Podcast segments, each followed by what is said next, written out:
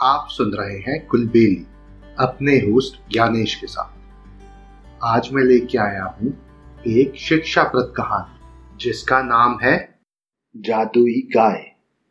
शिवपुर नाम का एक गाँव था जिसमें दो किसान रहते थे।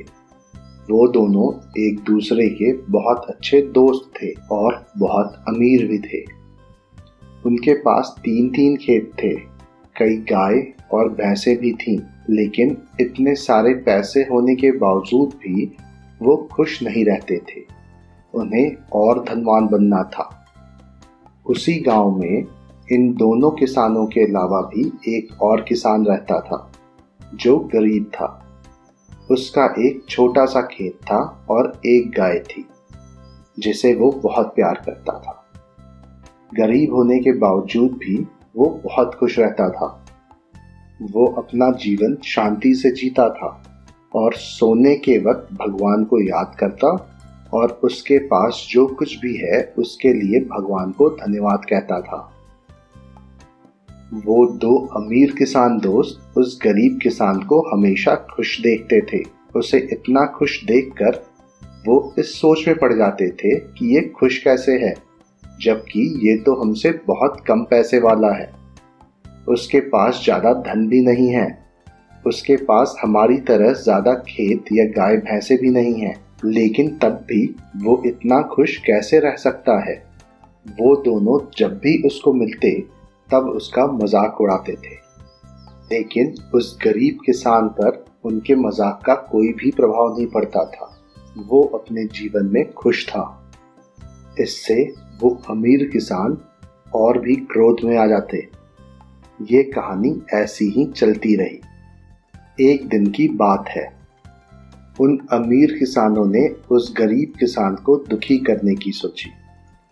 उन्होंने उस गरीब किसान के पास जाकर कहा कि हमें तुम्हारी गाय दे दो। उसके बदले हम तुम्हें सौ चांदी के सिक्के देंगे, जो तुम्हारे गाय के लिए पर्याप्त है। उस किसान ने गाय बेचने के लिए मना कर दिया। क्योंकि वो अपनी गाय से बहुत प्यार करता था।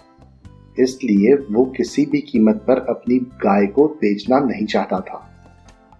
गाय बेचने के लिए जब उस गरीब किसान का इंकार अमीर किसानों को पसंद नहीं आया, उन्होंने बदला लेने की ठानी।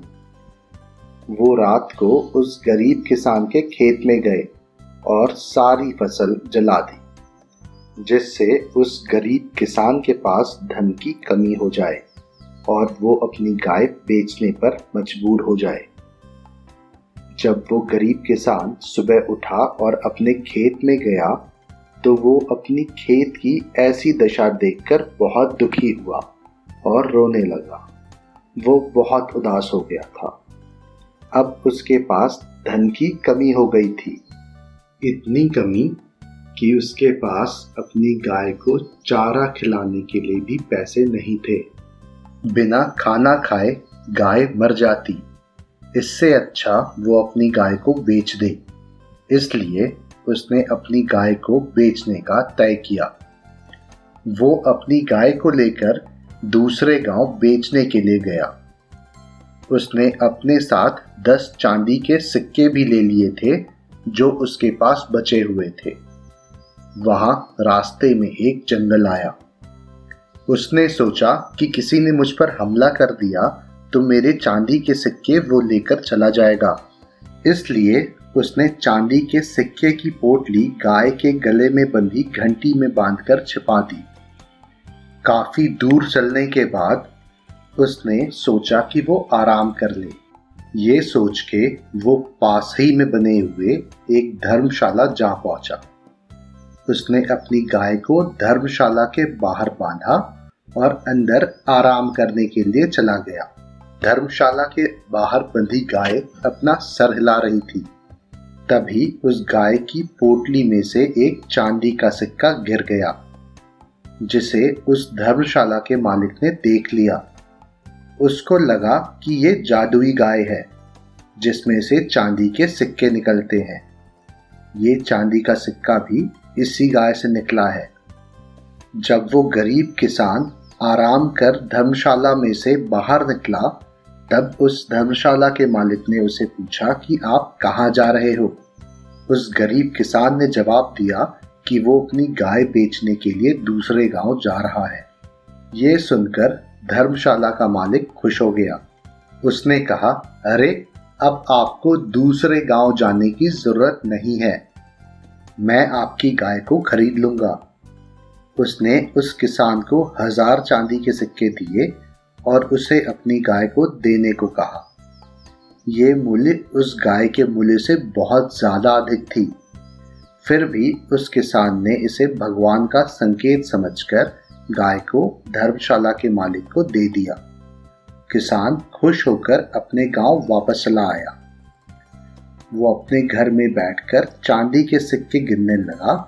तभी वो दोनों अमीर किसान वहाँ आ पहुँचे और उस गरीब किसान के पास हज़ार चांदी के सिक्के देखकर चौंक गए। आश्चर्यचकित वो दोनों अमीर किसानों ने गरीब किसान से पूछा कि तुम्हारे पास इतने चांदी के सिक्के कहाँ से आ गए?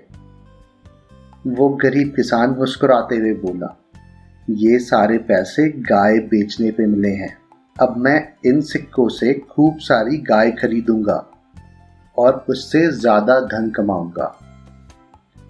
उन अमीर किसानों की चाल उल्टी पड़ गई और वो मन ही मन दुखी होके वहाँ से चले गए। मुझे उम्मीद है आपको ये कहानी पसंद आई होगी। ऐसी और कहानियाँ सुनने के लिए हमारे चैनल को लाइक और सब्सक्राइब करें। इस कहानी को ज़्यादा से ज़्यादा शेयर करें। जल्दी मिलते हैं एक और नई कहानी के साथ। तब तक के लिए धन्यवाद।